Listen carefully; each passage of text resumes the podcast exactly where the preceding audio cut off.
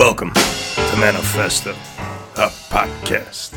Your regular visit to the archives of vanity, where men and women who stopped making myths turn to issuing proclamations. Your guides for this journey, my co host Phil Klay, and myself, Jacob Siegel, the knocker off of tall hats. May you continue to be a person. Well, we've had a British lord on the program before. That was my good friend Maurice Glasman, founder of the UK's Blue Labour Party. And today we have our first congressman, Peter Meijer.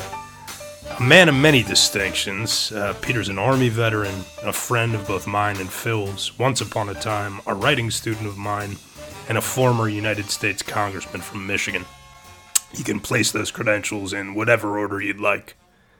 For our manifesto, we have Eric Hoffer's 1951 book, The True Believer. That was Peter's choice for reasons that you'll hear him explain shortly, but it's a book that I had read before on the recommendation of my father, who's a great admirer of Hoffer's, and so I was very pleased when Peter chose it and felt like I had a lot to say about it. And as you'll soon hear for yourself, it led to a great conversation with plenty of interesting and generative disagreements between the three of us. Phil and I, in particular, did not see eye to eye on this one. I'm not going to say too much about Hoffer now because I end up giving a mini bio on him in the course of the conversation, but suffice to say that he was a most unusual and enigmatic, a mysterious man whose writing career began when he was in his 50s and he was working as a longshoreman, a Union longshoreman in San Francisco, which had followed a period of itinerant uh, migrant labor work on farms, mining. He was from New York originally, but somehow made his way out west. He might have been an Alsatian German, he might have been a Jew. It's all rather unclear. Uh, what's for certain is that he was an American, and as far as American philosophers go, he was about as far outside the norm as you could possibly get. And his style, which is aphoristic, rather than empirical or, or analytical or syllogistic, reflects that unique background. He wrote like somebody who just had thought a lot. He'd thought so much that he'd he'd hardened those thoughts into polished little stones, and that was what he published. And it's um, rather unlike anything you would find from a formally trained philosopher in the late 20th century. Our art comes courtesy of Phil. It's the poem on reading crowds and power by Geoffrey Hill, published in 2007. And um, it's a short and unusual poem, and more about that soon. Finally, a word to note the manifesto is now sponsored by Fairfield University, a Jesuit university in Fairfield, Connecticut Fairfield's mission is to develop the creative, intellectual potential of students and to foster in them ethical and religious values and a sense of social responsibility. Phil also teaches at Fairfield in both their undergraduate English department and their Master of Fine Arts in Creative Writing program. And we're very pleased to be associated with Fairfield and thank them for the sponsorship. With that, let's join the conversation. Former Congressman Peter Meijer my former student, I would add. I don't know which qualification deserves top billing. Welcome to the podcast. It's great to have you. Thank you for having me on. So, all right, I, I think we have to start there. Uh, we are going to talk about Eric Hoffer and the True Believer, and we'll get to that soon. But there's a uh, there's a, a strange set of interlocking Peter Meijer, Jacob Siegel, Phil Klay associations here. So I guess it was about a decade ago at this point. I taught a free veterans writing workshop at the 14th Street YMHA in New York. And that was after having, you know, I guess at that point, roughly seven years after having attended a free veterans writing workshop at NYU, which is where I met Phil.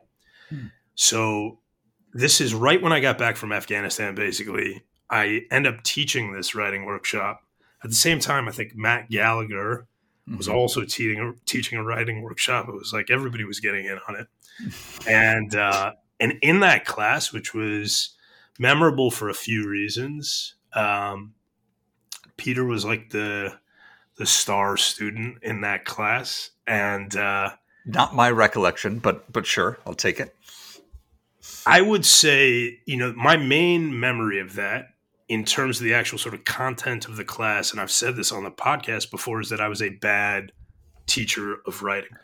and I couldn't figure out how to communicate some of the things that I wanted to communicate. And I, Jake, I realized Jake, I think we should should underline this. You were trying to teach Peter to be a writer and he went on to be a congressman. Yeah, yeah I'm, I'm, not sure you know, where the message got lost. Bad doesn't even describe the depths. If he'd become a drunk or an opium addict, at least right, he would have been right, in the right. ballpark. Yeah. No, no, you're right. That's an abject failure by any conceivable standard. Peter, tell me if you remember this. The main thing I remember is that I I thought I brought in Babel one time. I thought everybody was mm-hmm. going to be really into Isaac Babel, and I just remember the majority of the class not being into it at all and I it was like when you're 16 and you play a song for a girl and you you're like ah she's gonna listen to this song and then she'll get me you know and uh, it's like something like that and I just was that uh, that a fair assessment of what went on there? I, I, I think that's fair. I mean, you had you had kind of you had veteran students all different stages right? I mean, I recall there being folks in the class who were, you know, in their 60s and had a, a spouse who was a Vietnam War veteran, where they're coming at the subject matter was going to be a very different place than where a, you know, 20 something who had just gotten off of, you know, a couple of tours as an infantryman was coming at it was different than, I guess, where I was coming at it as a, you know, one term Iraq war member, you know, and and Columbia student. You know, so you kind of had it was kind of like a VFW post, you know, but that just kind of ran the gamut. Uh, and so I think the maybe the intellectual engagement went from you know on, on one end that um, you know kind of boomer Vietnam vet spouse, you know, all the way to uh, I guess we didn't have any Gen Z, but the younger millennial component and uh, the degree of, of kind of perspective, you know, granted more by time, you know, and and removed from the experience versus some was just like a here's what I did, this is what I was doing. Yeah, yeah. And I, and I think you were kind of coming at it from a a, a headier, important philosophical point, but maybe a, a, place that some of them weren't ready to use or, or a vantage that they couldn't quite see from yet. I think that's exactly right. I also think that that image of me walking into a VFW post with a Isaac Babel anthology and saying, "Listen up, gents, I got something to school you on here," is probably not far from what went down. No, I, I would say that uh, I don't think that I was trying to be overly intellectual about things. I was trying to be very writerly about things, and it's interesting because when Phil and I were in the workshop together, you know, I was very sensitive to not wanting to be therapized. Yeah. Um, and, you know, I, and in some ways my feelings about that stuff changed over the years but certainly at the time there's there's this idea that like if you're a vet you're writing to like deal with your trauma somehow which is fine if you want to do that right but and there were some who were who were yeah. doing that right that was the thing yeah. and but but i had i just didn't want that and i would shut down anybody who approached me with that and i was insulted by that for mo- you know i was insulted by that on the level of don't therapize to me and i was also insulted like on the level like even if i'm a complete mess and need therapy i'm a writer that uh, i'm writing here you know like we'll get that's some other place and some other thing. So I was very sort of, um, you know, I was almost like dogmatic about that, and I was sort of militant about I'm not going to allow for that. What I realized later was it, it just, you know, it. I think that turned people off, some people off in the class. I, mean, I didn't like. I don't think I made any enemies or anything, but I think that I was so sort of rigid about like I don't want to let personal emotional stuff creep into this at all. Eh, well, I mean, I, I, think you're being overly harsh on yourself. I mean, I, I, think there's a difference between not everybody was ready to receive the message versus you shouldn't have given the message. And I think for some of them, it was an important thing to to not be sort of the oh that's cute. Look you little veteran you can type out words with the keyboard and you know they string sentences. Like i think there's a to your point like some of the therapizing can be incredibly patronizing. And so making sure that that you were not patronizing or talking down to the students i think is a benefit. If if you know that is not a a failure of teaching. If anything um you know teaching to the the lowest common denominator would have been i think you know insulting to some of the other students in the class. Okay, good. So uh, this is a healing moment. Then uh, the therapy comes. Um, okay, and just to wrap up this little you know mini memoir saga here. Then after the veterans writing workshop that Peter is in, how many years later is it, Peter? Two years, something like that. A year, two years. It, it, may have, if it was 2013. I mean, it may have been within a year. I'm, I'm, i mean, all of these kind of Within a year, Peter winds up working for my former NCO, now best friend, uh, at an NGO in Afghanistan. And so, very strange, small veteran writers world stuff. Um, I, you know, a guy who I'm still incredibly close with, who flew back from think I've mentioned this before. He came back from Afghanistan for like four days to come to my wedding in New York. Uh, guy I love like a brother. So then Peter ends up working for him. Then he becomes a congressman. um, so there's some I, I, should be getting some kind of benefit from this is what i'm driving at there, there's like some percentage i should be getting here and Phil, I think you knew my chief of staff through Jake. And, yeah, yeah. And I, mean, I, and I interviewed you for a piece I did on the authorization for the use of military force yes. because while you were in Congress, you were one of the folks who sort of kept your eye on the ball uh, on the fact that we just kind of have this open-ended authorization, uh, which is one of my kind of perpetual complaints uh, as a cranky veteran writer who's been doing this for a while and so yeah, but that's crazy, right? I, I, didn't even get to the Ken connection, and then Peter's chief of staff when he became a congressman, Ken Monahan, was a friend of mine who became a friend of Phil's, who used to host writing salons yeah. at his his apartment in the financial district, where people would like uh, tell stories and do um, various, you know, bohemian demimonde financial district kind of activities. I, I, took my wife and told some very inappropriate stories. Yeah. I remember that. I was there when that happened. I remember that quite clearly. Yeah. I enjoy. We all clearly fit the broken stereotype of uh, military veterans who, you know, have one note to to hit, and how we hit it. Okay, so now let's get to uh, the True Believer, and this is uh, Eric Hoffer's first book, published in 1951. Hoffer, uh, the longshoreman philosopher. There's a lot to say about who he was as a philosopher, as a person, the mysteries of mm-hmm. his biography, which are deep and fascinating. But first, Peter, why this book? Why did you choose this? I, I think I I appreciate this book, and it, well, a it's a very approachable volume, right? I mean, it's you know uh, maybe thirty thousand words, thirty five thousand, um, and so it's not it's not the thickest tome that you need to wrestle through. Uh, though it is a challenging book to read insofar as if you're somebody like me who enjoys marginalia and underlining and comments on the side, um, a page that can take you know a 45 seconds to read can very quickly become a take or a page that takes five minutes to fully annotate and and kind of uh, and stain the page with your own ink. But I think in this moment, you know, we have, um, and, and Jake, you've written for this a little bit at, at Tablet, just from the the degree of institutions and how we politically engage in institutions.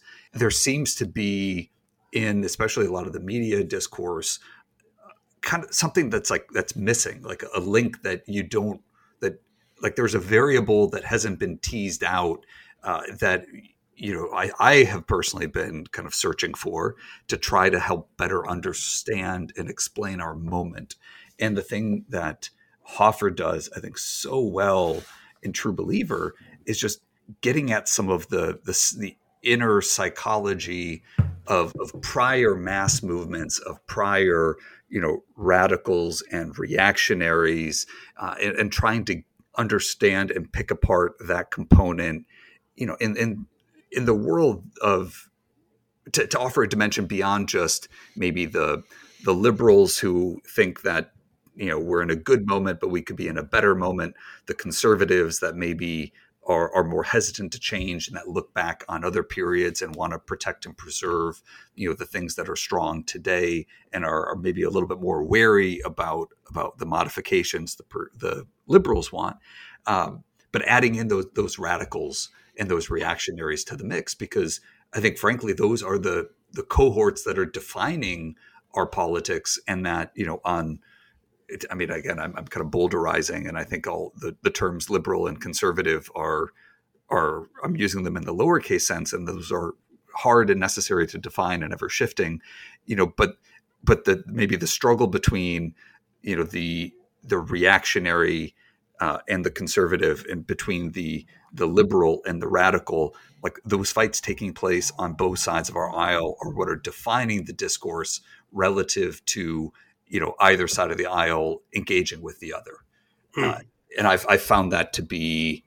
um, you know, the the amount of times I have read a passage in Hoffer and thought, oh, that's what that was that I just went through, or that's what that what underlined that conversation. You know, the um, the inability to interact with somebody who, you know, can't be convinced but could only be converted right? The, the explanatory factor behind the folks who were full on Bernie bros and then became hardcore MAGA, right? Like that, those sort of shifts and trends that aren't necessarily reflected in what the balance of power is within a body of government or whether a state is red or blue, you know, but all of the pigments and, and, gradations that are getting into that that are so that's a that's a sort of core Hoffer idea, right? That the the Bernie Bro to um, MAGA pipeline. Noted, he died in like 1980, right? So yeah, yeah, right. But the but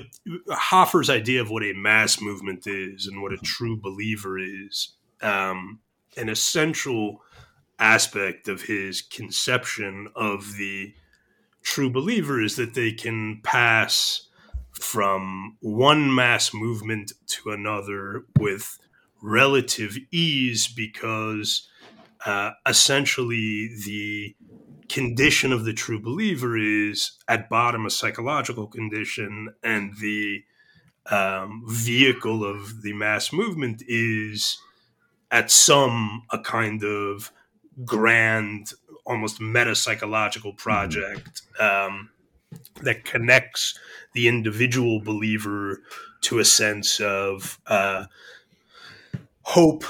Uh, Hoffer says, uh, into the future, into something outside of themselves, and to uh, to what Hoffer calls a kind of a grand play of, of history and of time, in which even death can become um, something to be acted out rather than uh, inflicted upon oneself Mm-hmm. Yeah, there, there, there's a bit where he talks about the interchangeability of mass movements, where he says Hitler looked on the German communists as potential national socialists. Quote, the petty bourgeois, social democrat, and the trade union boss will never make a national socialist, but the communist always will. Captain Röhm boasted that he could turn the reddest communist into a glowing nationalist in four weeks. On the other hand, Karl Radek looked on the Nazi brown shirts as reserved for future communist recruits. I I, one of those things that I thought was interesting, right? And, he, and there's there's another bit where he, he, talks about in how in one family, one member would join the revolutionaries, the other the, the Zionists. Dr. Chaim Weizmann quotes the saying of his mother in those days: "Whatever happens, I shall be well off. If Shemuel, the rev, uh, who's the revolutionary son, is right, we shall all be happy in Russia. And if Chaim is right, then I shall go live in Palestine."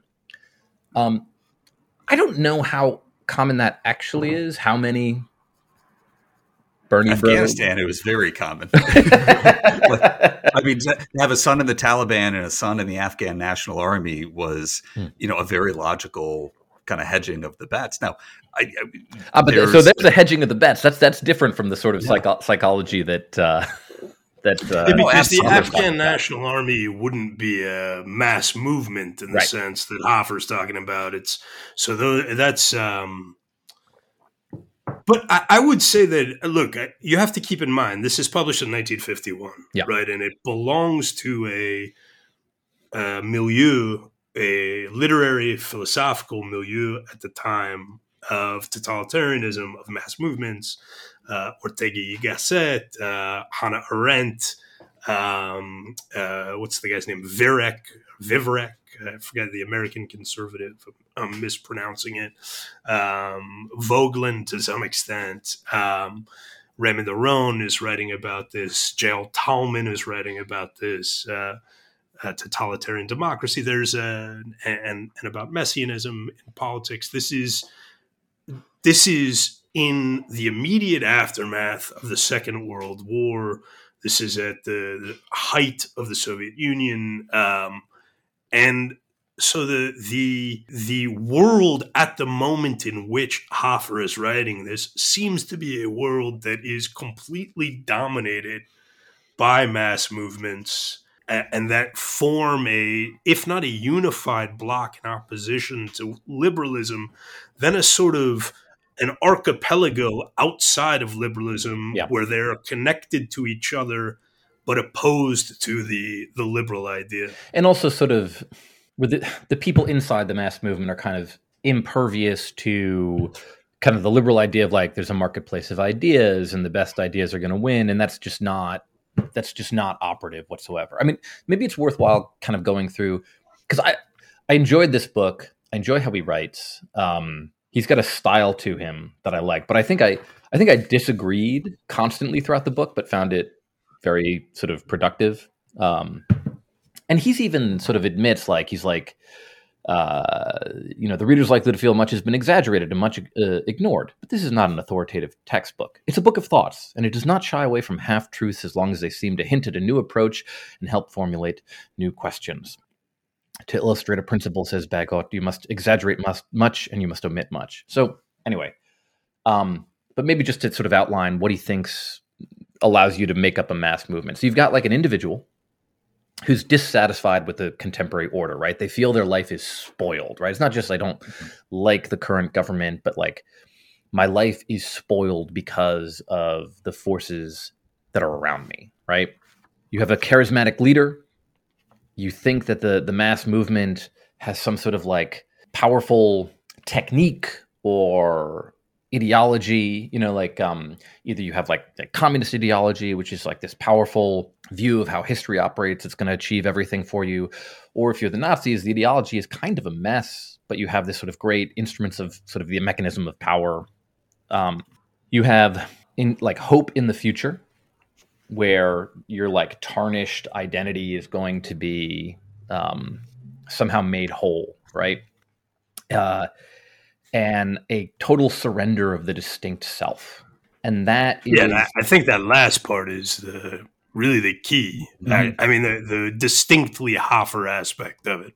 Yeah, the, the mass is implicitly anti-individual. Yes. Right? The, the individual has to suborn their identity in order to join sort of that that movement, right? Yeah. And which is why, by the way, he's so a lot of my quibbles come with mass. You know, as I'm thinking through this this through, my quibbles with this tend to come from his like almost feels like a kind of reactionary individualism that you get in this book where I know he says I'm just sort of outlining things, but it, it doesn't seem to incorporate mass movements that are about the empowerment of the individual, right?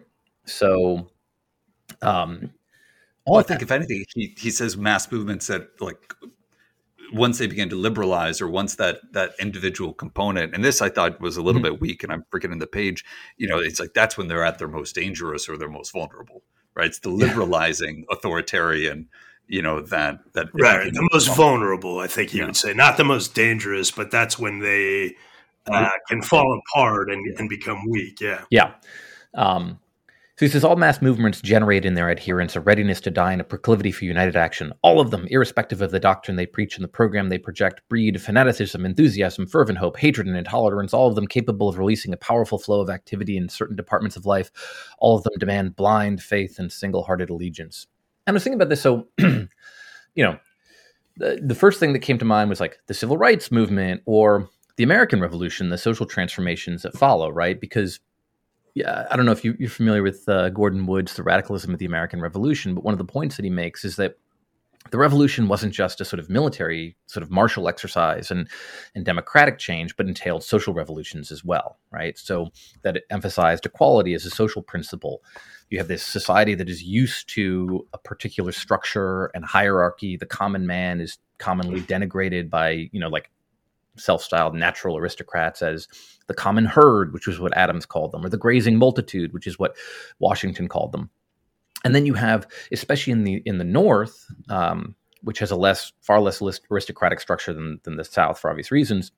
You've got these like sort of more populist folks. Uh, he quotes one George Warner, who is a sailmaker, who's speaking for all tradesmen, mechanics, and the industrious classes of society, who for too long considered themselves of too little consequence to the body politic and they spent like half of a century after the revolution organizing themselves in mechanics associations and democratic republican societies stripping the northern gentry of their pretensions arguing that if you're rich you shouldn't be elected into congress um, uh, and that that for wood is the is the true revolution. I'm thinking about that and it's clearly a mass movement right? But to fit that into the kind of psychological categories that that Hoffer is. I don't think he would, though. I don't think. Uh, i think that might be a category error. I don't think. I don't think that's what Hoffer means when he's. T- First of all, he, he was a trade unionist. Yeah, and uh, not just a member of the Longshoremen's Union. So the very, very brief description of Hoffer's life is appropriate here because some of it, it, it, partially explains the strangeness of his style also. Mm-hmm. So he's got this very aphoristic writing style, epigrammatic writing style that is not eh, you know, it's not empirical or evidentiary or essayistic. Um, it's a series of aphorisms that are clearly the the concentrated form of considered, deliberate reflection. And as Peter pointed out, they're easy to read, uh, but as Phil pointed out, they stick with you, right. and they're they're not glib, and they, they go down easily. Uh, but there is more to them actually than than maybe you get at first appearance. Very briefly, he's born we don't know where. He says he's born in New York to Alsatian German parents. There's some dispute about that, but let's assume he's born in New York in the Bronx to Alsatian German parents. He claims that he goes blind at the age of five or at the age of seven. He later miraculously and inexplicably recovers his sight. His parents die by the time he's 18. He's like, all right, peace, I'm going to California. You know, a uh, young man goes west. He is on a, a mining expedition. He's had no formal education at this point. He's on a mining expedition and decide he goes to a used bookstore before he heads up on the mountain for the mining expedition buys the thickest book he can find just because he's like well i'm going to be on a mountain for a month or whatever you know let me keep myself entertained so he finds a two volume Montaigne uh, collection, buys a Montaigne, not knowing who he is. And essentially, that's his self education on a mining expedition, reading Montaigne. He, he goes from there, he, he winds up, he's like doing itinerant farming for a while. Then he's on Skid Row in Los Angeles or or what is it, the Skid Row outside of San Diego at some point. Anyway, at some point he claims while he's living on Skid Row, he teaches himself Hebrew and botany. And now the fact that he apparently spoke or understood Hebrew and was also later in life a very ardent uh, Zionist convinced some people that he was actually Jewish or secretly Jewish. Um, there's no direct evidence of that. It does seem a little bit strange that he would learn to uh, speak Hebrew and learn botany while living on Skid Row. But hey, listen, the thing I love about all of this is just it's all perfectly American. Yeah. Is every American has the right to self invention. If he wanted to be a Skid Row, um, you know, Philo, Semite, Philo, Zionist, Alsatian. That's what he gets to be. Who am I to tell him any different? Well, very well gone away. There's nothing left to say. But say it, you, eyes as blue as the in the bay. Toward a man of war who was often heard to say, I'm a free-born man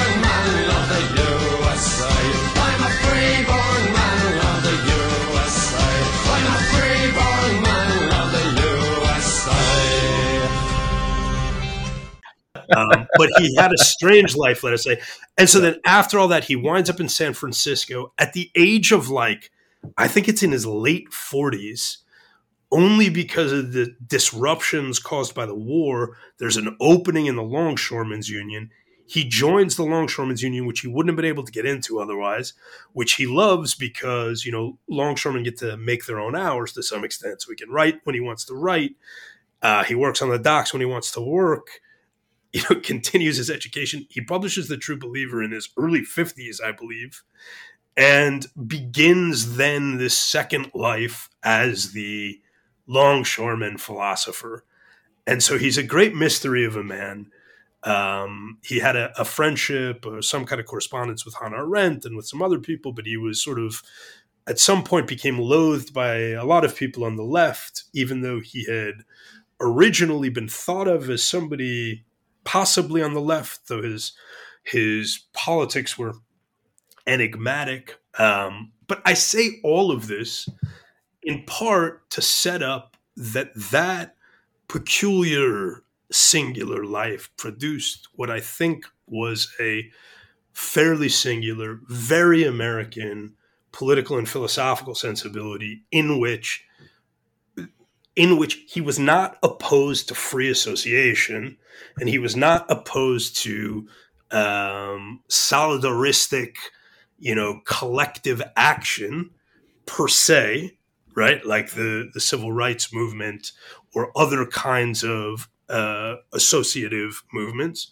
He was opposed to mass movements, mass in this case, meaning movements in which individuals sought to vanquish their self identity and join in a collective. And now you can you could say that that is itself reactionary if you wanted to, I'm sure, but it's I want to make the distinction that he's not opposed to forms of um, group or or or even you know collective if you want to use that word politics. He's opposed to collectivism mm-hmm. if it involves the uh, denigration and eradication of the individual and of the self. To your point, he, he, the perfectly American story, if, if anything, maybe a little bit too perfectly American, like suspiciously perfectly American. There's a lot of just so components to his biography, including the the becoming the voracious reader because loses his sight, regains his sight, is paranoid he's going to re-lose his sight. Um, but uh, I, I don't know. I, I, won't look the gift horse too much in the mouth. I think there was something about he had an heir who was going to do some ancestry tests, and the um, uh, the widow or, or, ex-wife was like, "I wouldn't do that," and they didn't. And I mean, there's just a lot of things that are, are kind of very weird. But you know, I guess trying to to square the circle a little bit on Phil, kind of your approach of, you know, he he does kind of glide past well, I guess he was. This is you know precedes you know the mo- the bulk of what we would consider the civil rights movement. Um, but the you know I, I don't even know that he touches on the sort of positive social change. Like, hey, we're we're going to improve the system. I think he's much more focused on how do people just tear everything down or to choose to rebuild it and kind of what goes into those well, he components. Does, yeah, he does note some positive effects and he does point out that like The capacity to resist coercion stems partly from the individual's identification with a group. The people who stood up best in the Nazi concentration camps were those who felt themselves members of a compact party, the communists, of a church, priests and ministers, or of a close knit national group. The individualists, whatever their nationality, caved in. Mm-hmm. Um, so yeah, he's he's um, it's not one hundred percent, but I think there's a there's a kind of there are parts that read almost sort of cynical to me, right? Like the less justified a man is in claiming excellence of his own self, the more ready he is to claim all excellence for his nation, his religion, his race, or a holy cause. A man is likely to mind his business when it is worth minding. When um, uh, faith in a holy cause, to a considerable extent, uh, is a substitute for lost faith in ourselves. And um, and then there, there's a part where he basically just argues like there is there's nothing worth dying for, right? that the only reason uh, you would ever um, be self-sacrificial um, is because we see ourselves as actors in a staged and therefore unreal performance right the readiness of self-sacrifice is contingent on an imperviousness to the realities of life um, so, and it's that, and it's not like there's not a component of that that is true, right? That sort of people act out roles um, in an attempt to be the thing that they're acting out, right? Um, and having a kind of narrative that you can slip into at moments of crisis is actually important for people being able to to sort of rise to occasions. But it does kind of assume, I think, a, a, sort of falsity in our connections to others, right? A sort of individualism cut off from the rest of humanity, um, where we're all isolate but dependent on the imagination for everything that I think human beings desperately need and want, which is actually sort of connection and solidarity with other people. So, um, yeah, it's it's it's one of those books where I found myself constantly intellectually stimulated by it, but sort of troubled because if you go down the road as as hard as he does, the picture of humankind that it presents is one that I fundamentally reject. I think uh, I think you're going to have to revisit this. I think you I think you've you've misread it. I don't think that's what he's saying at all. So, for instance, the passage that you read uh, in relation to self-sacrifice he's talking specifically about self sacrifice in relation to an abstract collective cause, right? And because the book is written in this aphoristic style where he's making these extraordinarily grand sweeping statements you know it's very easy to read that as applying to perhaps all forms of, of sacrifice but that's i think that's not what he's saying at all he's he's not um, he's not talking there about the uh, what you might call the limited or localized or instrumental sacrifice of one good for another. He's talking about a highly conceptualized, abstracted form of self sacrifice, which takes effect only in these mass movements. And in terms of this sort of like. Uh, Jake, Jake. Yes. To our real naked selves, there is not a thing on earth or in heaven worth dying for. I I like your interpretation better, and I'll go with it, but I don't think that's what he's saying. I think that is what he's saying. Okay. Because when he's saying to our real naked selves, like I, I remember that passage quite clearly. I know that passage. What he's talking what he's counterposing there is the sort of like stark individual utilitarian calculation of what would I die for, which is nothing, right? Like if you leave, it's naked is what's the sort of operative word. Okay, yeah. The naked self, right, is the self who is has no attachments, mm-hmm. right? And the self who has no attachments, who's purely interested in self preservation, is going to cling to bare life above all else. And so to separate that naked self from the instinct to self preservation, you introduce the mass movement, introduces this sort of grandeur, this spectacle, this drama in which life and death are a kind of play. But the thing that connects this, I think, the thing that sort of um, by the, by the way, that, that that aspect of like life and death being a kind of play, I do think is really compelling and sort of interesting when you think about um, th- think about how mass movements function, and also like the importance of aesthetics to mass movements. Yeah, yeah, right. Aesthetics is the sort. Of, that's the the visual medium of the. You know, it's it's how you. You know, it's like actors talk about when they get into you know they put on the the wig or they put on the mustache or whatever they feel like the other person i mean there's a real effect of that but but the layer that i think is missing in that analysis also is that hoffer i can't remember at which point in the book i think it's earlier than that point about um, you know the death spectacle prior to that he he says on a number of occasions that what makes people vulnerable to mass movements, what makes them susceptible to mass movements, is the loss of the traditional and the communal relations which the mass movements, uh, you know, then prey on. So he's he's not he's talking about people who have been turned into kind of deracinated individuals okay. who are then drawn into the mass movements. He's not saying that the alternatives okay. are collectivism or atomized individuals. You know, I I, I will ex- for the purpose of moving forward. I'll, I will accept that reading. Okay, I'm not 100 percent sure.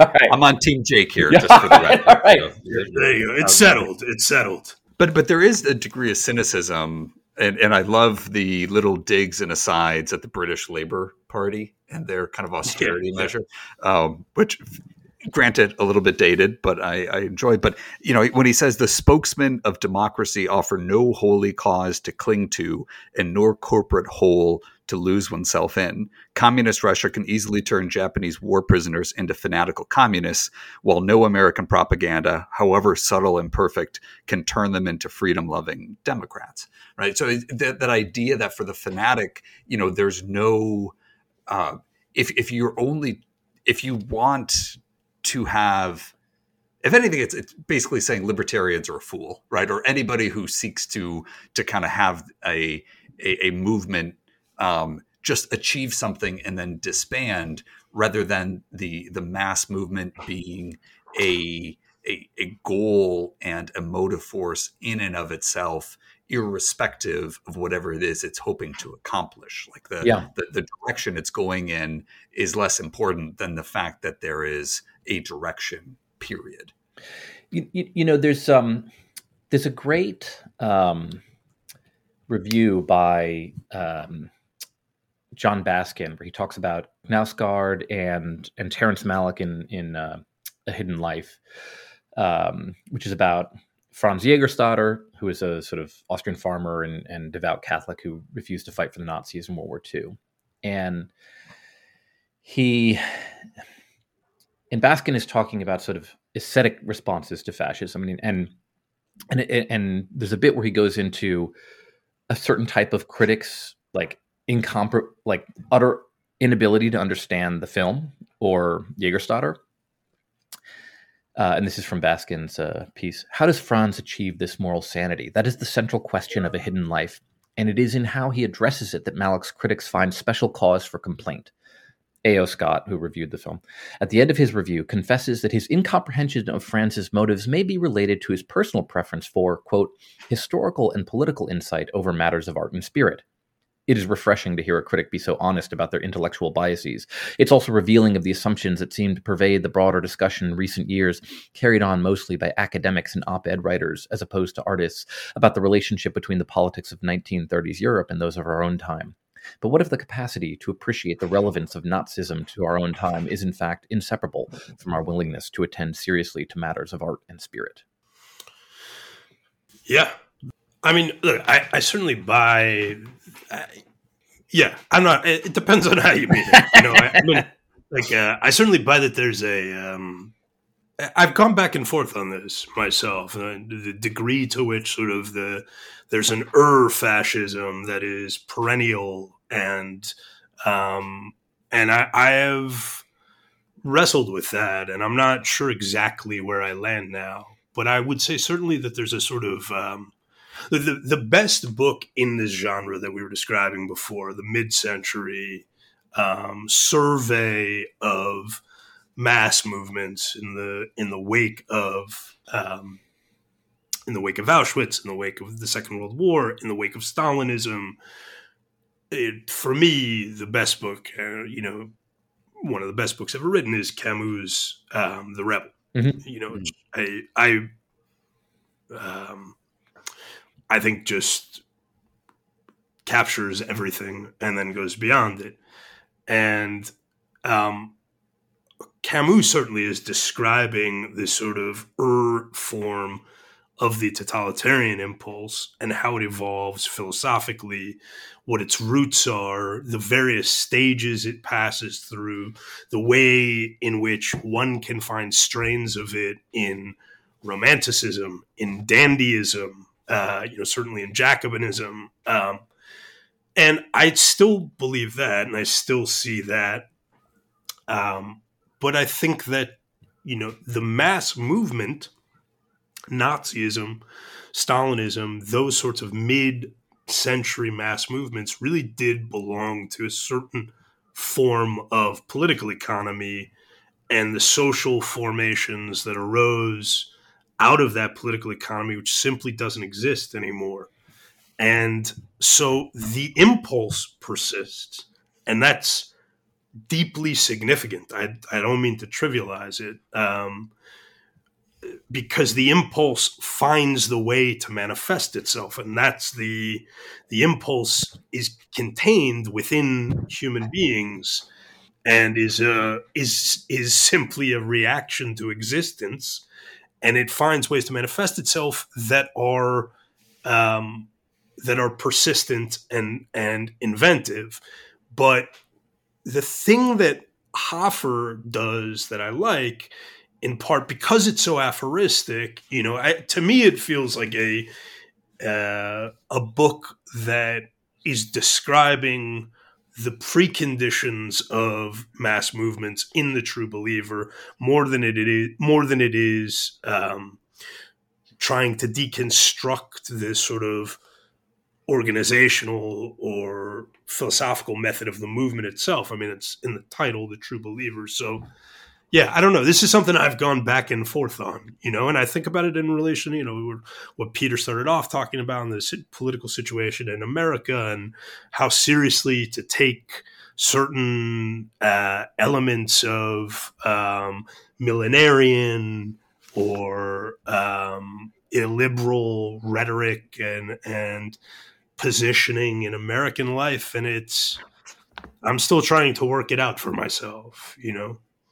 I mean, I think one one big difference between the sort of mid-century moment that Hoffer was writing in and today, I mean, the the two words or three words that come up, I think, so frequently in this book. You know, one deracinated to talk about sort of the individuals that are most mm-hmm. susceptible, and we certainly live in a moment of a surplus of, of deracinated individuals, but also that that deprecating of the present as sort of a conditional yeah. or a precondition, right? You have to look at the present as as flawed, as as spoiled, as you know, irredeemable, and want something dramatically different. But then also the word corporate, right? To to either describe you know the status quo, but more to to describe the sort of institutional or kind of organizing um, component of these mass movements. I mean, they were. I mean, he, he talks about corporate Christianity in the early church. He talks about kind of that the corporate nature of the communist movement. Uh, I feel like if anything, this moment is is very there's very little that's that's corporate, right? Mm. And, and, if we kind of survey the field, you know, you have you certainly have you have millenarianism on on the left and the right. I mean, you have sort of the uh, I, I would argue a lot of the environmental radicals, you know, believe in that type of millenarianism, millenarianism with, you know, the world's going to end in five years if we don't do this. We're on the cusp. Uh, you know, there, there's a degree of that too in some of the kind of more fanatical QAnon components that, that we're just around the corner of this sort of apocalyptic doom that either on the one hand we must prevent or you know we need to be ready or usher in usher in you know yeah. to kind of rise up right but I, I guess i i read this in the present moment of just thinking man our mass movements are kind of lame.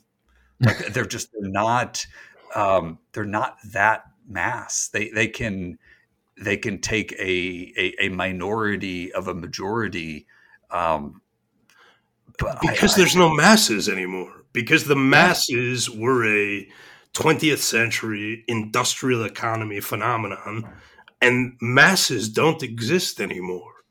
And so uh, we're look, we're somewhere now between masses and swarms, right? The next thing, and and the thing that is consolidating itself now, that is coalescing now, is the digital swarm, and we're all t- watching it form itself and we may end up looking back teary eyed, wishing for the sweetness and innocence of 20th century mass movements once the swarm has its way with us. But that's the thing that is taking shape now. But it's. You want to explain what you mean by the digital swarm?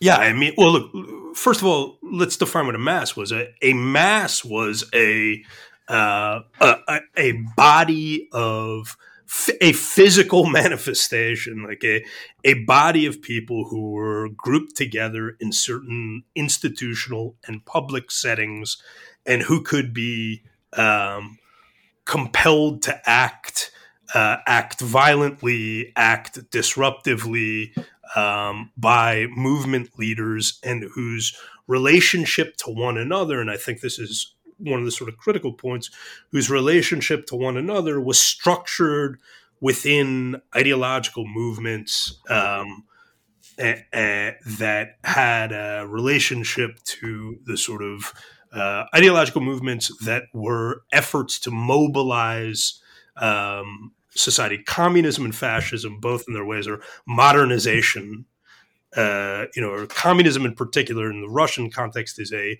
a kind of hyper modernization uh, project.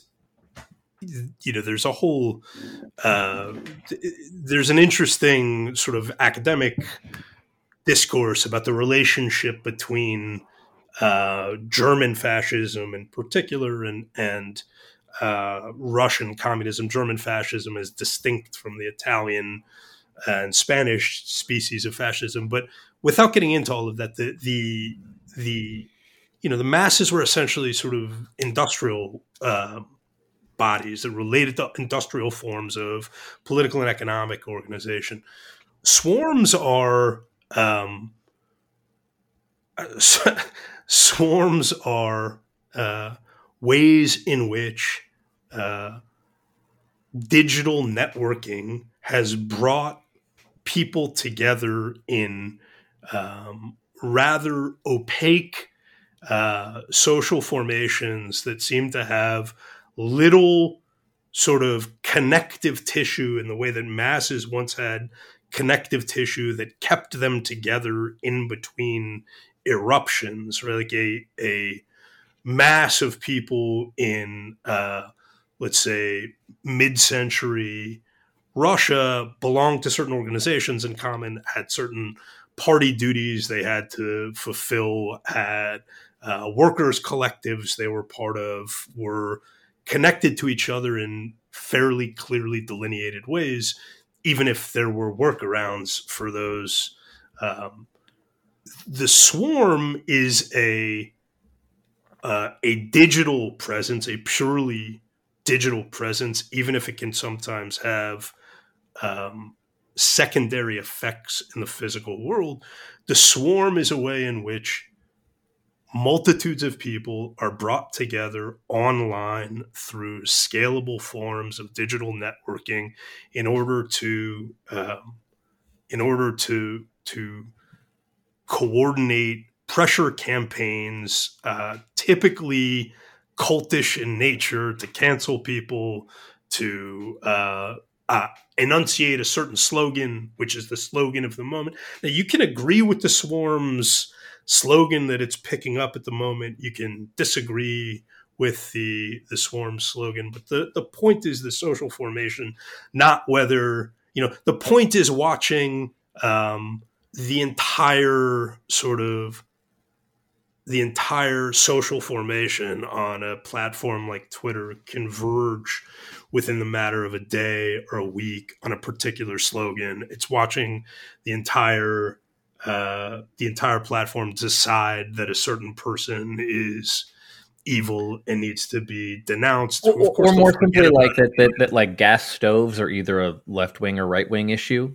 I don't know if you, at some point, yeah, like I, I missed a day of discourse, and then it was like right wing people were defending gas stoves, and left wing people were like skeptical of the health benefits of gas stoves, and it just seemed like a so very like, what are the underlying what are the underlying structural conditions of that swarm that might be analogous to a mass movement? It's opaque, right? It's hard to figure out. Basically, you're talking about Twitter's algorithms or Facebook's algorithms are now the determinative structures in part in which, within which, this kind of political organization takes place. Um, so it's just a fundamentally a different at this point still quite strange thing um, that I think concentrates power in the hands of a much, much, much smaller group of people. I mean, I've said a lot without getting to that point, which is pretty essential, but like, you know, the mass movements were, even when they were, even when they were you know, murderously anti-liberal. We're we're all democratic in a sense. We're all sort of um, products of the democratic spirit of the 20th century, insofar as they empowered the masses. The swarm is something different. I, I, I don't. I just I would push back on what the actual power that the swarm has. I mean, it certainly has power in the digital world, and and and you know you've seen um, kind of physical manifestations of power and authority, you know, maybe tip their hat in the direction, right? Adopt some language or or otherwise do something to sate the appetite of the swarm. But by and large, I mean, there aren't physical manifestations. The the the online movement. I mean, setting aside you know things like the Egyptian revolution right that we saw in 2013 like there have been ways in which the the the online has been used to create um, and, and and organize and be a, a uh, the trigger to a convening mechanism in the real world. But it also feels like most of the online discourse you know if you're part of the 10% of the country that's on that platform, you may see it, you may love it, you may hate it, you may just scroll past it to find the latest on you know, whatever K-pop you know celebrity you're obsessed with, or you know a, a sports uh, issue of the day. But, but I, and I think that's like so much of the power of that in the shaping of the discourse is only because there are folks who write in, in, in journalistic circles yep. or maybe our political officials, you know, who are overly sensitive to it. Uh, but also half of those things are forgotten a week later. And it's just let like me, weird... Let me, give you an example. Eh, because I think, and, and I brought up the example of, of stoves, right? There was like a blow up about gas stoves that I never bothered to get to the bottom of.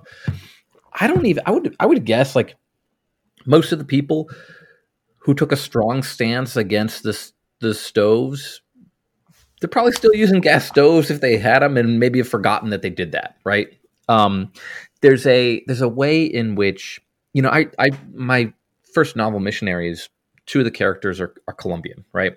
And so um uh and i'm writing in the first person from their perspectives and you know when i wrote the book my uh, publishing house was like, oh, you know, because the, the American Dirt thing had happened. They were like, you know, mm-hmm. just you know, in case you get like cultural appropriation questions, you know, are you prepared to respond to that? I was like, yeah, okay, I, I can do that. And what's interesting is, for the most part, as I went about and like you know did the publicity for the book, whatever, I never, with the exception of like one marginal case, got any kind of hostile pushback on that at all but I was frequently asked by people like sympathetic to me if I'd gotten pushback, right? And I think that it's not that like like the American Dirt thing obviously happened and, and was this big blow up that you know had a huge impact on that author but then the book went on to be like a massive bestseller and i think that people have internalized things in the attitudes of the swarm as if they are real when they're mm-hmm. not and i mean this is not an original observation but in terms of like um you know like joe biden was the democratic candidate whose campaign seemed like least responsive to the online swarm messages of the left, right? Um, and that turned out to be, you know, an electoral winner for him. Uh, I, I, I suppose the question is whether these, you know, as we sort of move forward in time, uh, and you have younger generations that are more accustomed to social media, whether that will actually have more genuine bite in terms of democratic politics. But I think the very shallowness of that style of digital engagement argues against it as being like a strong political force. Though it is one that I think we can sort of we can psych ourselves into changing how we behave, changing how we write. I know tons of writers who are afraid of all kinds of subjects, right? And I don't think they have to be. Um, well, it, it, if I could, I think there's a there's a way of, of picking up both the, the nature of the swarm, the question of the the real impulse, and just that, like, frankly, what I think, well, the, the the sort of atomized member of a mass movement, right? So, I mean, the, the, individuals who are spread all around who before might have had a crazy thought and then discarded it and now can find, you know, other mm-hmm. adherents yeah. online and say, aha, see, and, and, and something I came to far too late. I mean, he talks about it. They, those folks can't be convinced they can only be converted right? Like you you cannot try to argue in a logical rational fashion with somebody who needs to believe what they believe right? Where it's not a question of of just presenting additional information. And i find this all the time with you know people argue with me about january 6th and i'm like i mean i was there right? I mean i hope that counts for something. But what i think is so interesting you, though you were not convinced by the tucker tapes? I, I, I, no. They're like, well, did you see this video? I'm like, okay, did you see any of these other videos? And I, I literally talked to folks who have not seen anything other than. Or you, you were convinced, I assume also not convinced by the comparisons to 9 11 since you were there, which are the institutional position, right? Like the Tucker tapes are the um, the radical position, the institutional position enunciated by Nancy Pelosi and Kamala Harris is that this was the equivalent of the American Civil War and of 9 11. Well, and that's where the, the most untenable position to be in a highly polarized environment is a skeptic, you know, of, is trying to say, uh, uh, okay, you know, to get to the January 6th, it's like, it was bad. Was it the worst thing in the world? No. Was it no big deal? No you know, but you were basically forced to choose between 9 11 or it was just a sunny Tuesday. And there's nothing in between those two. But, uh, you know, I think of, you know, getting back to that point on just the, the individual component that kind of gets whipped up. Like the thing that's different now, I mean, what the swarm is most anathema to is the moderating effect of the water cooler right and i think phil to your point on on people talking to you you know it does become self-perpetuating mm-hmm. in that if you shape your your your actions because you're worried about an imaginary reaction it's granting that power but i also i mean we what you lose in that online environment is somebody who's who's sitting there with a cup of water you know on on a break from work and saying like i don't know man that sounds kind of crazy and the person's like oh okay, yeah, maybe it is. You know, no one's going to say that in the midst of an online discourse. I mean, some some kind of professional skeptics will, and the people who love standing athwart whatever the movement of the day is um, will. And and you always need those folks to pour cold water on, on an idea, you know. But they're pouring cold water on a fission reaction, right? And it's it's way out of proportion with the intensity that's created. Look, the technology itself was not designed to um, enable that kind of moderating influence. And the same reason why it could once be touted as a revolutionary force in Egypt is the reason why it's the same technological infrastructure um, which had had that purpose in mind from the beginning. I mean, look, I have a I mentioned to you guys earlier. I have a big piece on the counter disinformation complex coming out. Probably by the time this episode drops, it'll be in tablet. Um, where I, I, get into this at, at great, great length. And all I can say now without um, like turning this into a two hour rant is that I wish that you were right, but I believe that you are very, very wrong.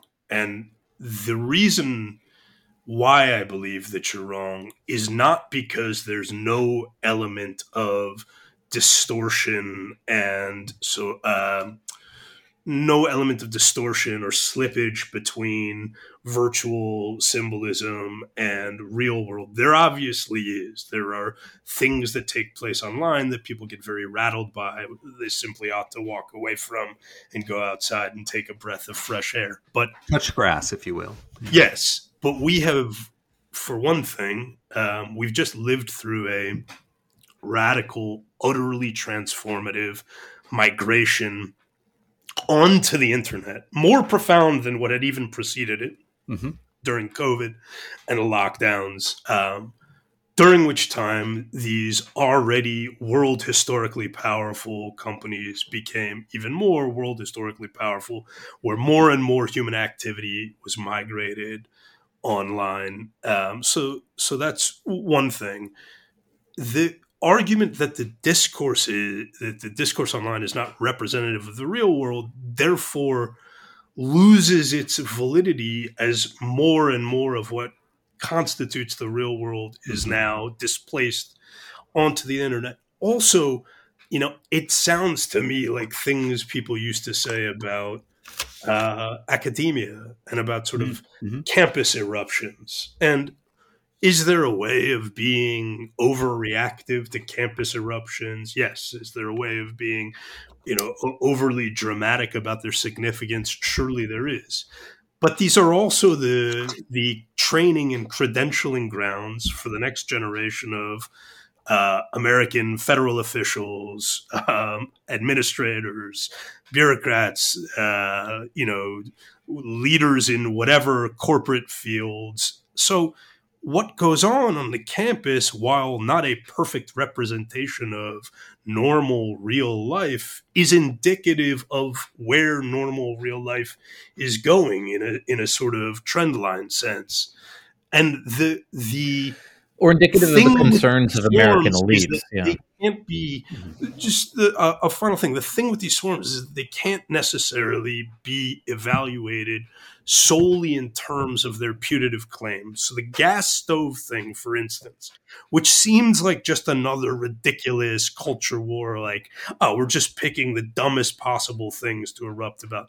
What was underlying the gas stove thing is actually the green economy stuff that you were talking about, Peter, and you know, serious geopolitical uh, decisions relating to American energy independence, relating to, you know, purchasing, essentially investing in the Chinese solar industry. Yeah, right. Regu- and regulatory decisions too. I mean, yeah, like it was this this moment of discourse that I think you know I mean we can we can sort of dismiss it, but there were also attempts to concretize the discourse in physical real world action because you had oh nobody's arguing about gas stoves, and then the well but if they are arguing about gas stoves, there's a good reason to get rid of them, and it was really spurred by this community project or community pro- consumer product safety commission, sort of uh, the commissioner making an offhand comment. And then after that reaction was sort of you know uh, started to get a little bit of steam or or you know they were cooking with gas you know then it became oh well maybe we will put a decision out about this so i'm not yeah. dismissing the fact that it has real world implications it, but it is i guess my question i'm just skeptical that mass movements that will truly be enduring will be formed by that because i think people go to the swarm because of their incredible boredom. And I think this is the quote yeah. that I love.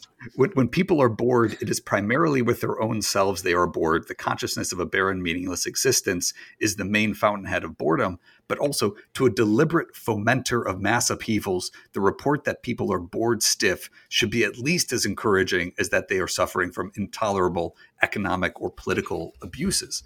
Right. And I think that sort of the swarm is a a brief venting of that boredom but i also I, I, think jake you're absolutely right that you have to be wary of what that is doing in the formative minds of elites i'm just skeptical that the swarm can truly convince people to at, at a mass level right i mean there can be brief convening moments but at a mass level sustain something. I think it's totally unsustainable, though. But the, that's the the swarm makes people weak, reliant, jittery, scattered, mm-hmm. uh, hyper parent. Like it's it doesn't create an enduring movement of any kind. It just makes people pliable and exploitable and. Uh, in the same way that you know the sort of mass movement was a surrogate for true forms of free association. Yep. That was what Hoffer was saying. You know, the the swarm comes in and it's like you can't even have the mass movement now. We're just getting farther and farther away from the kinds of free, nourishing human connections that mm-hmm. build meaning. Okay, so so if that's true, so we used to to ask like uh, ourselves, you know, if you were to live by this manifesto, what would you do? Right. Which we haven't asked. That's so funny, man, because I was thinking like the first time in like two years, I was thinking we should ask that again, actually. Yeah. A little bit easier with this than with scum. yeah, yeah. well, I mean, scum, is pretty easy how, how would you would live if well, you, that's true. You know? Descriptively, hard, hard for you guys, yeah, hard for us. Yeah, Um, so you're a congressman, right? Practically, how do you how do you respond to this current environment and try and behave in a way that is befitting of a sort of democracy, you know, a representative in a, in a, in a democracy in response to these kinds of forces. And and I think it should be prefaced with I was a one-term congressman and I lost my primary by granted by three points. But okay, but actually, um, it's probably worth. Can we talk about what happened after some insane dirty tricks because I, I, think uh, i think that that's actually worth worth discussing in yeah. the context of this so uh, I, the the democrats ran ads hyping your opponent who was a more extreme Trump election denial. Hyping the Mac, the Democrats backed the MAGA guy to split the vote. I believe they spent more on hyping his campaign than he spent himself, right? Correct. Yeah. And then he defeated you in the primary and lost in the general, which is why they hyped pretty massive because he pretty they massive. thought that he was an easier opponent to beat, right? And so it was sort of and you know, you, you can say, well, you know, that's it's the Republicans' fault if they elected a bad candidate, which is true, right? Uh, but at the same time, one would think that we have obligations um, to, not to not to create those kind of risks. We have obligations, sort of as as as people who believe in democracy, and if we think that election denialism really is a a terrible thing. Um, but yeah, uh, is that a fair summary of of what happened? Yeah, I think it's pretty fair. I mean, I my um, and and it is true. I mean, sort of the well, I will say the defense of that sort of uh, you know promoting the least electable candidate and i always make the point you know less electable doesn't mean unelectable you know but it also has the has the flip side and I'll, I'll, get into this in a second but but the, the defenses are you know before it was oh no we're just doing some this is the guy who's going to win we're doing general election messaging early and then it was haha see our meddling strategy paid off and then well but you know obviously that person did get votes, right? But you know, for a party that uh, had been saying that a couple hundred dollars worth of Facebook ads by Russians changed the outcome of the 2016 election, you know, that then a couple hundred thousand dollars, well, that was just going to be inevitable. Uh, there's just a very, you know, deep bad faith component of that. But what it also kind of drives, and I saw this in my time in Congress with colleagues who, you know, they very quickly realized, and maybe I held out naive hope, but they very quickly realized I'm going to get shit from the other side regardless, right? I could do, I could be at 100, I could be one. The fact that I have a different letter next to my name is going to make no difference in the world how I'm treated. So I might as well not do things to incur that same wrath from my own side, right? And that that sort of instills a sense of hyper kind of polarization, oftentimes at odds with how that individual member may actually feel. And and so I think where my frustration, you know, in this moment was um, was the sense of, you know, okay, January 6th was sort of uniquely bad and we shouldn't just treat it like another partisan issue, right? Not not 9/11 bad, to be clear, but you know when people start dying you should say okay you know what? Like this is not fun and games. Like this has like blood is being spilled. And the challenge there of realizing that the partisan nature or partisan view of an issue on one side automatically translates into the other side treating it as equally partisan. And and you can go back and forth on who started what but the the sense that nothing can escape that sort of corporate uh, you know, a lot of kind of MAGA folks and folks on the right like to talk about the uniparty, you know, as sort of the the the blending of like the Mitch McConnell, you know, establishment Republicans and and the establishment Democrats. I think if anything, you know, the uniparty is the equilibrium that says, well, which side are you on? You're you know you're with us or you're against us. Um, and I think also driven by one of the best ways of gaining loyalty and a following within your own side is the amount of visceral hatred you incur and you can cultivate from the other side of the aisle right? That establishes your bona fides. Uh, you know hoffer talked about that with the you know the best yardstick. I think this was hitler talking about um, you know, it was the utmost importance that the National Socialists should seek and deserve the violent hatred of his enemies. Such hatred would be proof of the superiority of the National Socialist faith. The best yardstick for the value of a National Socialist attitude, for the sincerity of his conviction and the force of his will, is the hostility he receives from the enemy. Right? Like it, it is always sort of a diametric, oppositional defining. And, and, and I think that's also a little bit you know it, maybe it's i wouldn't call it a mass movement per se but it is the subordination of the individual of, of individual agency. And then that essentially makes and, and i saw this in in the way that elected officials viewed themselves. You know it's sort of the the uh, abnegation of any sense of of leadership or of a position that that that individual who you know has gotten hundreds of thousands of votes. It's why they're in office. They have been elected to a position of leadership, but they oftentimes view themselves as lacking any agency, as being you know beset upon by external factors and trends that they have no ability to control. I always remember there were all these episodes where uh, members of the New York City Council would um, like protest city council meetings. They would walk out and it's like, the wait, you're the council members. You can't.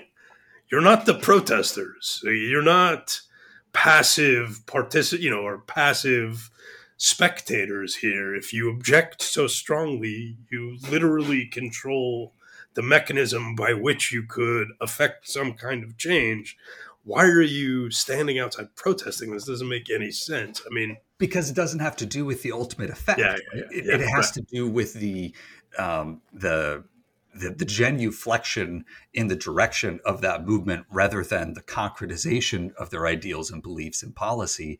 And I think that uh, that remove, you know, is that's very, a very good way of putting it. Yeah, I I think the Hoffer thing, which is hard to tease out from this book because it's so broad and aphoristic and so much about the sort of nightmare of the mid 20th century. You know, it's like a, a, book about civilization destroying itself and about uh, freedom turning into a nightmare. And so it, you don't necessarily get a sense of who he was as an American. That you know, this is not really a book about American politics, but Hoffer was trying um, to maintain the freedom and the agency, and you know, the the free space for mm-hmm. working class Americans, for middle class Americans to concretize their own ideas through forms of free association and work.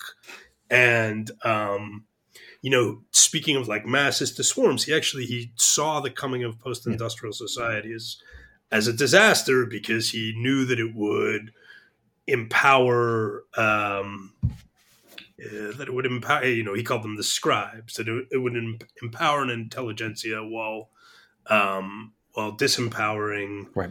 um, working people. And so, you know, those were his loyalties, such as they were. You know, it, it's the only people who really feel at home in this country are the common people. America is God's gift to the poor.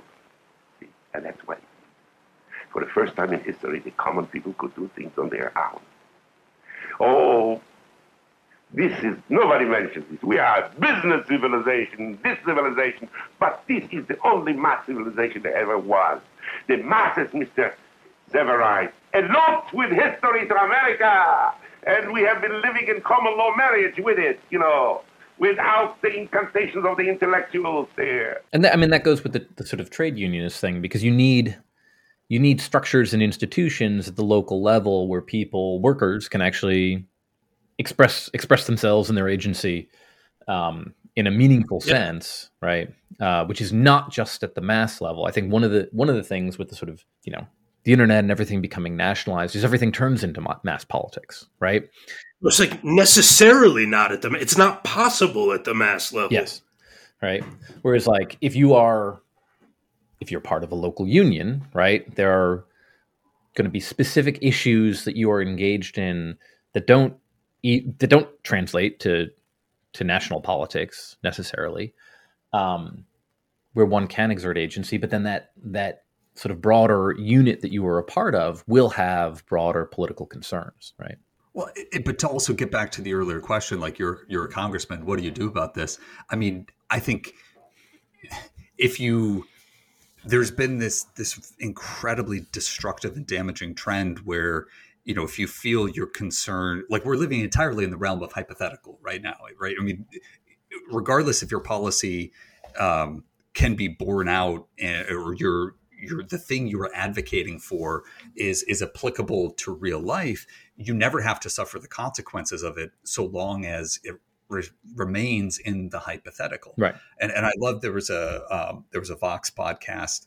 Um, it was about the state and local tax deduction, which uh, you probably don't cover much on on manifesto, but the but it, it, around talking about how well you know why do we keep pushing for these changes at the federal level? Why don't we just try to have our state adopt say Medicare for all, which we think will be, you know, the the solution to healthcare costs in this country. And it's like, Oh, good. Yes, exactly. I mean, this is the problem with a, a, a, a very centralized, but also very aloof governing mechanism you know we see people trying to work outside of the system because they think the system is irredeemably corrupted right that it, it's spoiled that it, it is is beyond repair and beyond salvation when you know the genius of having a federal system of having a 10th amendment that pushes down anything not explicitly given to the federal government down to the states was that you could have those test beds you could have that trial and error you know but if we have our first question be what's the president going to do about something right? And, it's you, you are you are not allowing for the reflection of, of movements or of, of beliefs or of passions that are actually rooted in something concrete and something practical to kind of see the light of day right? And, and so by not having release valves and, and mechanisms within the system or having those valves be clogged you know through a bureaucratic process or through additional centralization within either the federal level or within the executive level at, at the state or federal level. With that centralization of power and authority we lose some of that ability to have expressions and to have uh, passions reflected in policy so that you can actually say, "Oh, wow, that was a dumb idea," or or that actually worked and made our lives better, and and ultimately alleviated some of the frustration. You know, and so I think this is my what I tried to do in concrete terms. I mean, Phil, you talked about the AUMF. You know, is to reestablish you know authority and power that has been eroded from our more democratic institutions, namely the legislatures, you know, where that's been absorbed by the executive, but then also push things from the federal level down to the states, because some of the most practical and happy and satisfied people I know serve on on well maybe not the New York City Council you know but are engaged in, in municipal or county politics where they can have a sense of agency right? Because the nationalization of all these issues strips the individual from a sense of agency. And without agency, then you're implicitly forced to kind of uh, put yourself within the mass rather than stay and, and, and the point that Hoffer makes is that hyping up the sense that there is no agency, that the system is so irredeemably broken that there are not sort of practical fixes outside of kind of victory, right? We need to to to to win. And what, it, what was what was the Sohrab Ahmari like reap the rewards in the public square or something? I forget in his dialogue with David French. Um, that sense of frustration needs to be constantly accentuated to to to to to generate the sort of passions right? But but it's also been it you know I, I think the through line is that the sort of passionate cultivation or the cultivation of passions on on on either side of our you know political discourse is sort of I think our political system has viewed that as like, okay, we'll just kind of put the crazies in the rubber room uh, and let them kind of bounce around. You know, the challenge is, you know, it's not, you know, crazies in a rubber room. It's sort of a, a hornet's nest that you kind of keep wanting to prod because those are the folks who are knocking doors. Those are some of the people who are who are going to be spraying it along.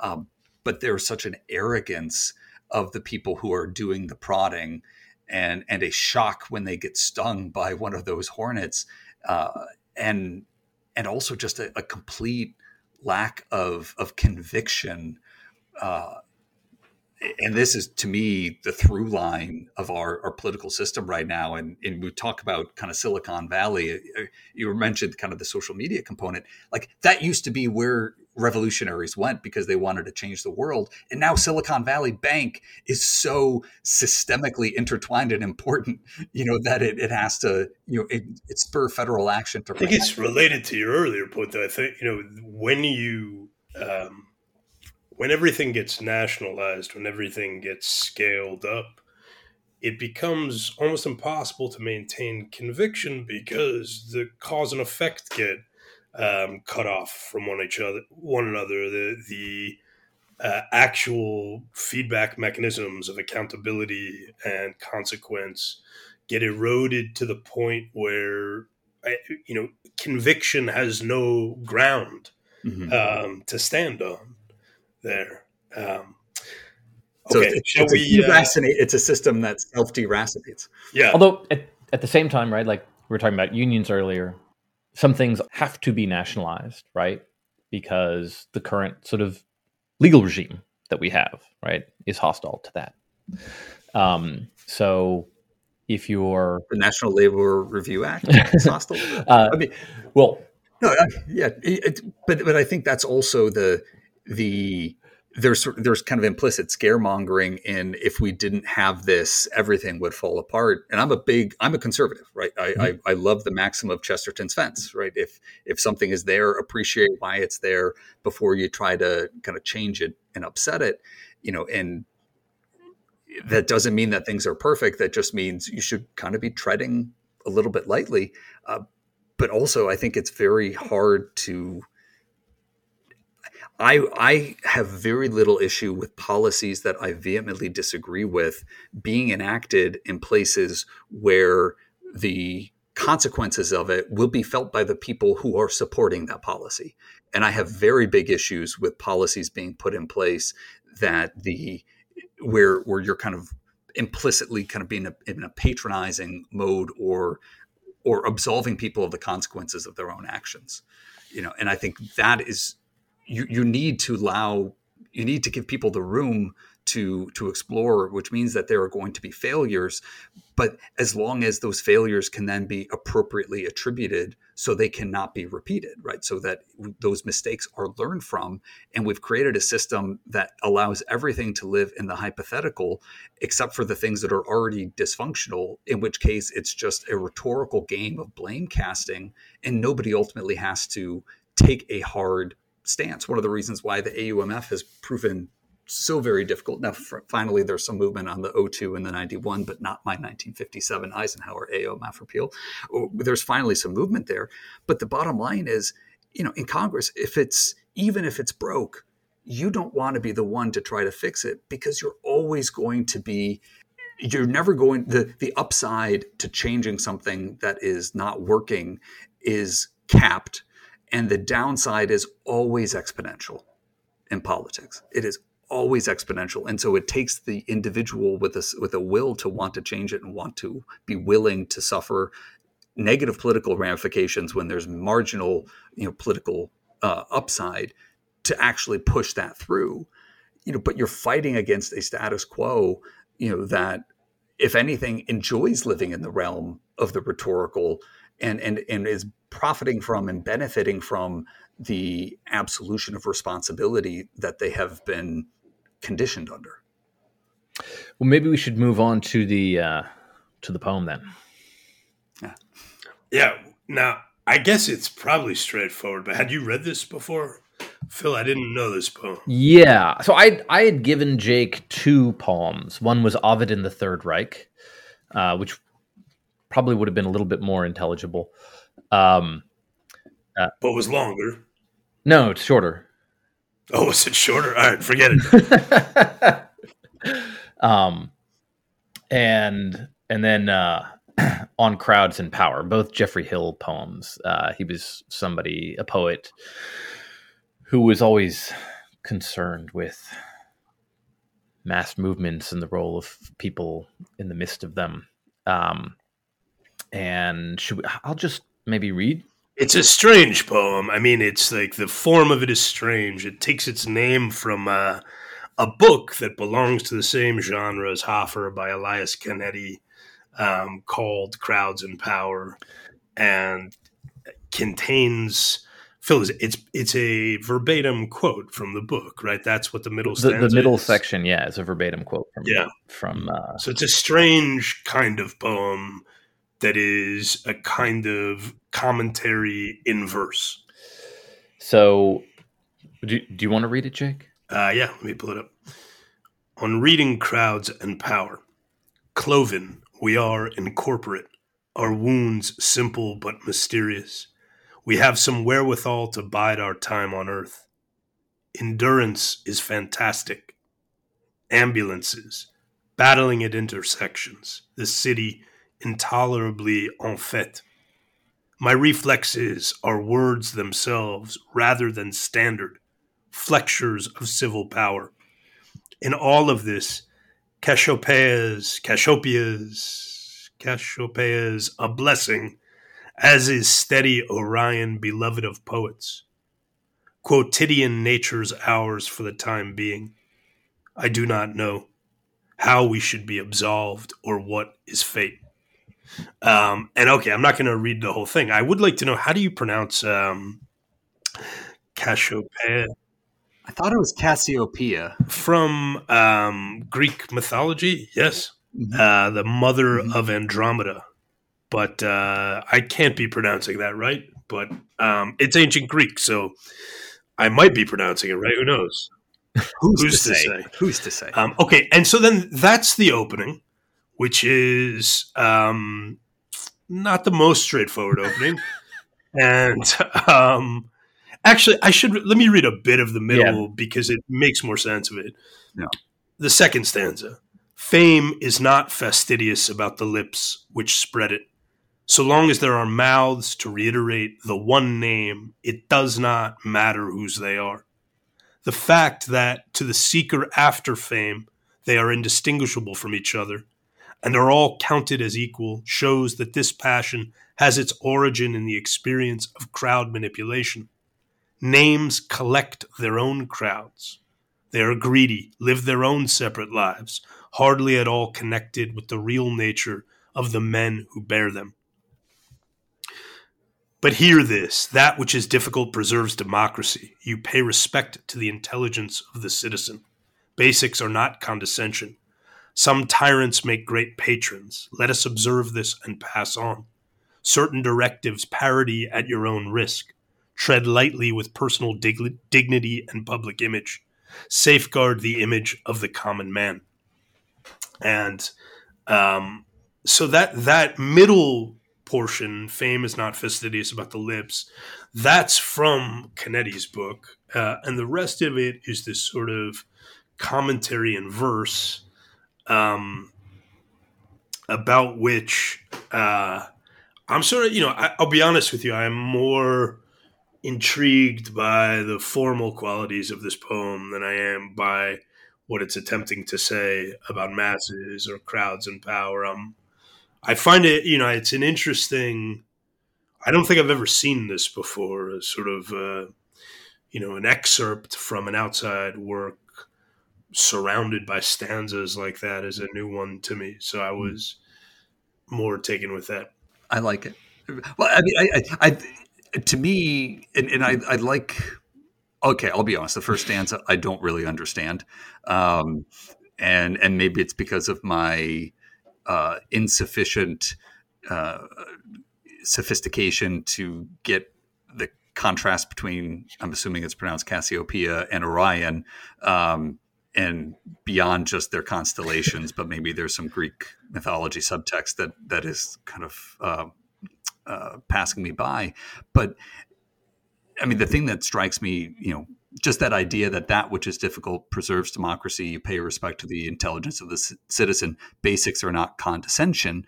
Uh, you know, the, with Hoffer, you know, I think certainly the most successful mass movements are are sort of rare and unique, but the underlying sort of appeal to collectivism or or that underlying populism, right? That is easy. That is not a hard thing to appeal to, and and making appeals at a kind of higher intellectual plane, you know, or you know, I mean this this sort of distinction between you know a first order solution to a problem that demands a, a, to a second order problem, right? That underpins so much of, of what my experience was in political office, and where you know what I would hear time and time again is you know you're you're not um, you know I, I, was to put it lightly not a, a booster of of the former president um, especially in while I was in office and and it was well you're condescending or you're being um, you're not respecting sort of the wishes of especially kind of primary constituents.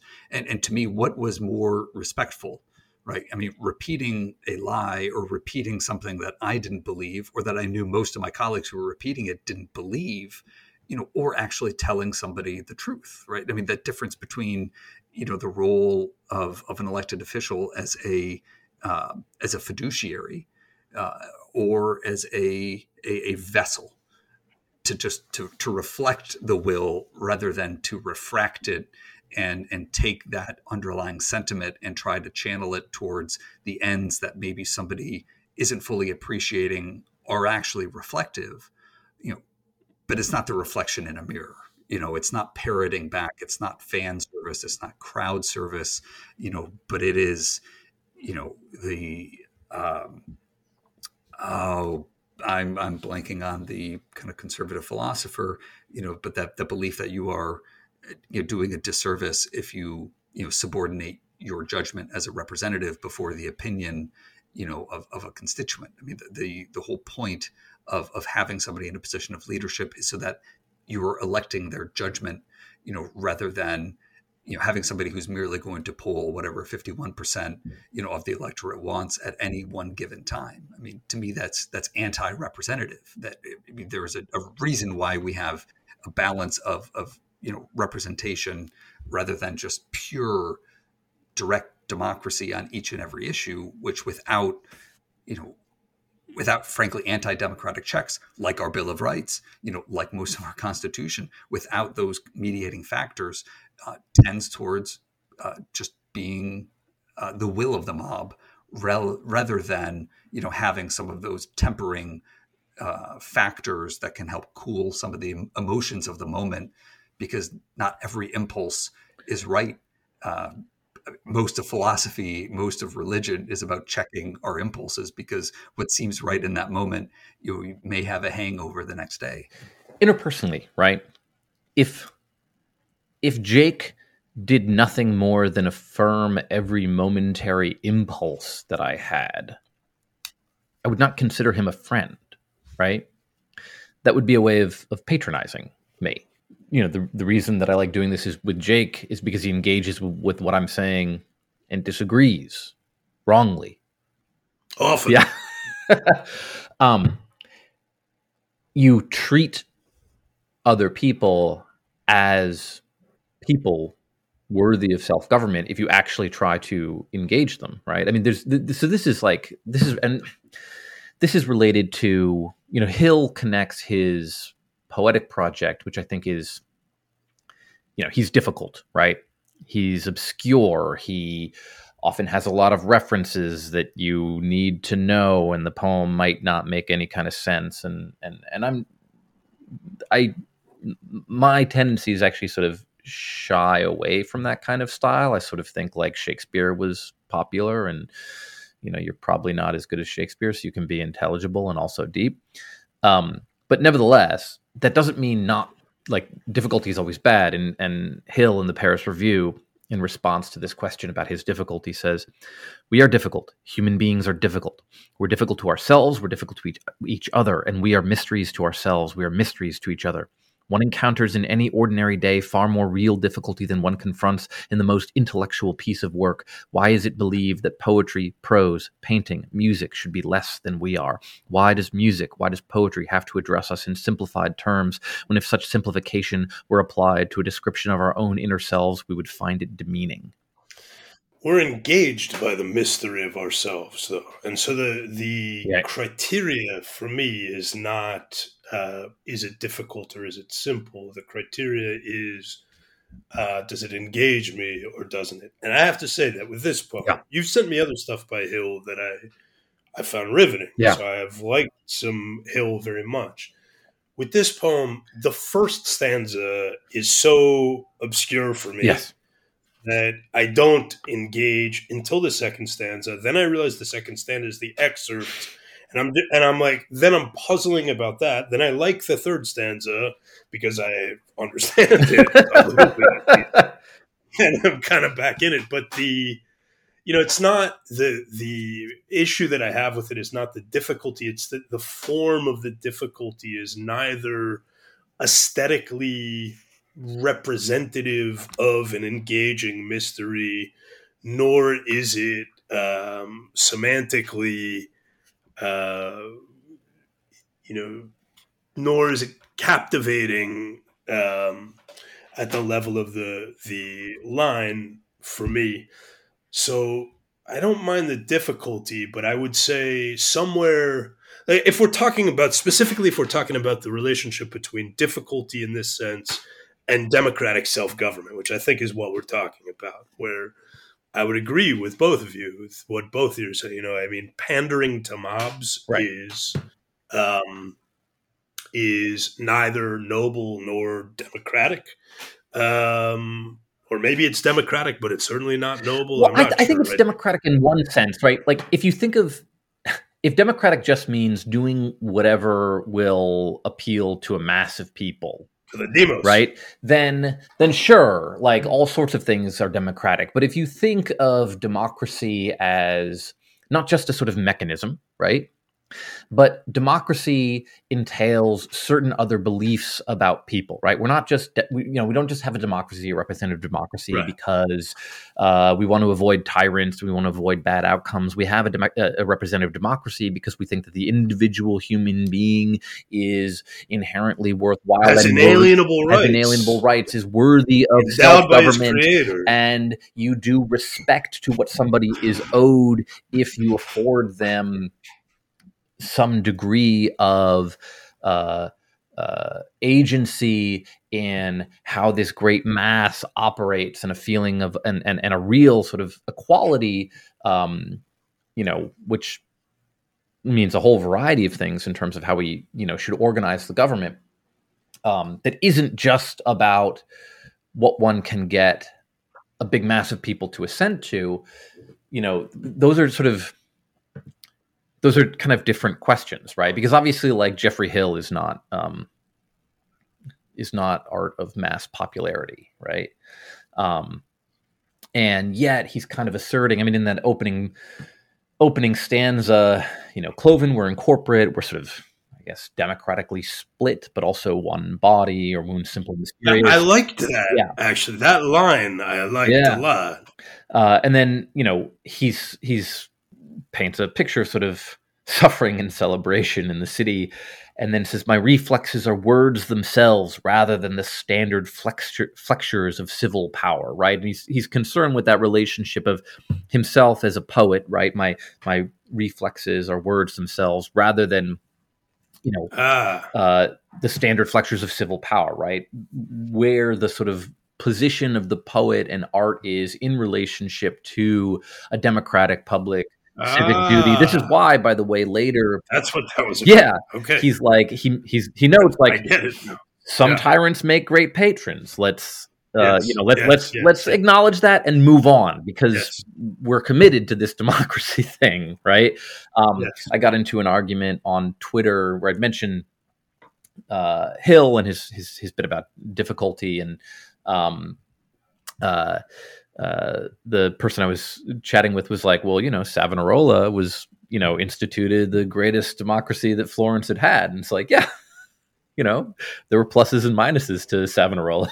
and, and yeah, he was not a, a great patron of Botticelli's, um, uh, you know, unless you consider uh, destroying them a, a, wonderful performance art.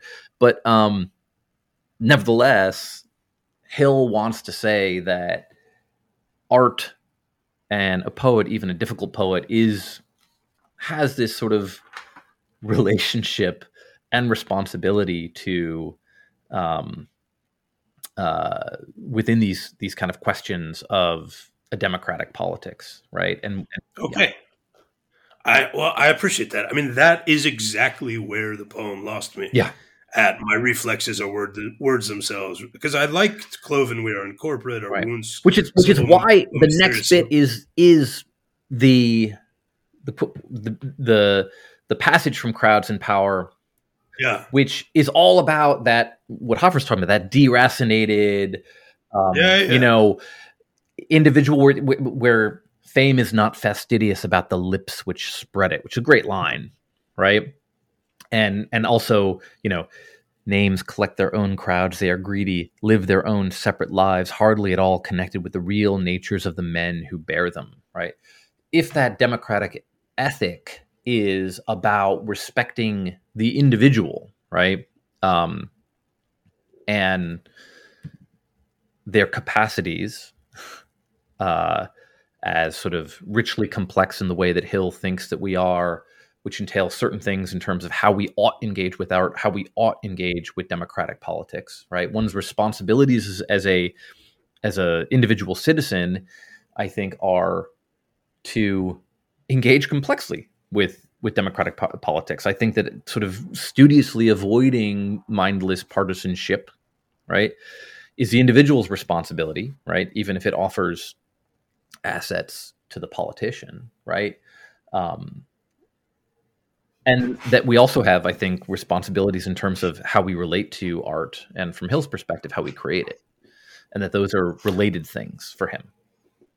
Yeah. Gentlemen can i uh would you mind if i read a a fine quote from mr hoffer here to end this momentous podcast with our friend peter meijer? Yeah.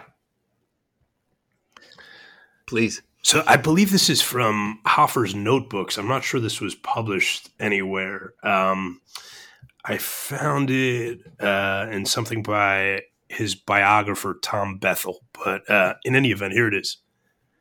Practically all artists and writers are aware of their destiny and see themselves as actors in a fateful drama. With me, nothing is momentous. Obscure youth, glorious old age, fateful coincidences, nothing really matters. I have written a number of good sentences. I have kept free of delusions. I am going to die soon. I don't know whether that's uh, democratic or anti-democratic, but it does seem to me uh, to be a man trying to reckon with the truth uh, for himself and being not overly harsh nor overly sentimental in his estimations. So, well, I mean, this this goes with, with Hill. Tread lightly with personal dignity and public image. Safeguard the image of the common man. There you go. Common man, don't worry. We're looking out for you. That's what this podcast is about. Common man. I know you're listening out there in your uh, sports utility truck or your uh, Budweiser or whatever you drink, common man. We're Mountain Dew. I, I I'm with you. I'm connected. And um, this Geoffrey Hill is for you, bud. I, I will say I am shocked that you record this podcast in the morning the, these are conversations that getting back to that image of the common man and maybe blending it with the with the fine salon. Um, I I'm I'm perplexed that there isn't more of a a, a, a lubricating factor beyond caffeine uh, in in some of these. Well, I'll say we do have a live event coming up in October, and I'm told that there will be a lot of free booze. That's the rumor that I've heard. Um, I don't know who's providing it. I'm not providing it, but uh, somebody somewhere started a rumor. Just bring your drink tickets, and we'll make it happen. Peter, thanks so much for joining us. Jake, Phil, it's been a pleasure. Thank you, gentlemen. Thanks. And from that point of view, it's most improbable that anyone will ever know exactly who is enjoying the shadow of whom. I've given our objector his fair share of program time. When these men talk, I never know whether to regard him as a man of genius or as an ape of genius.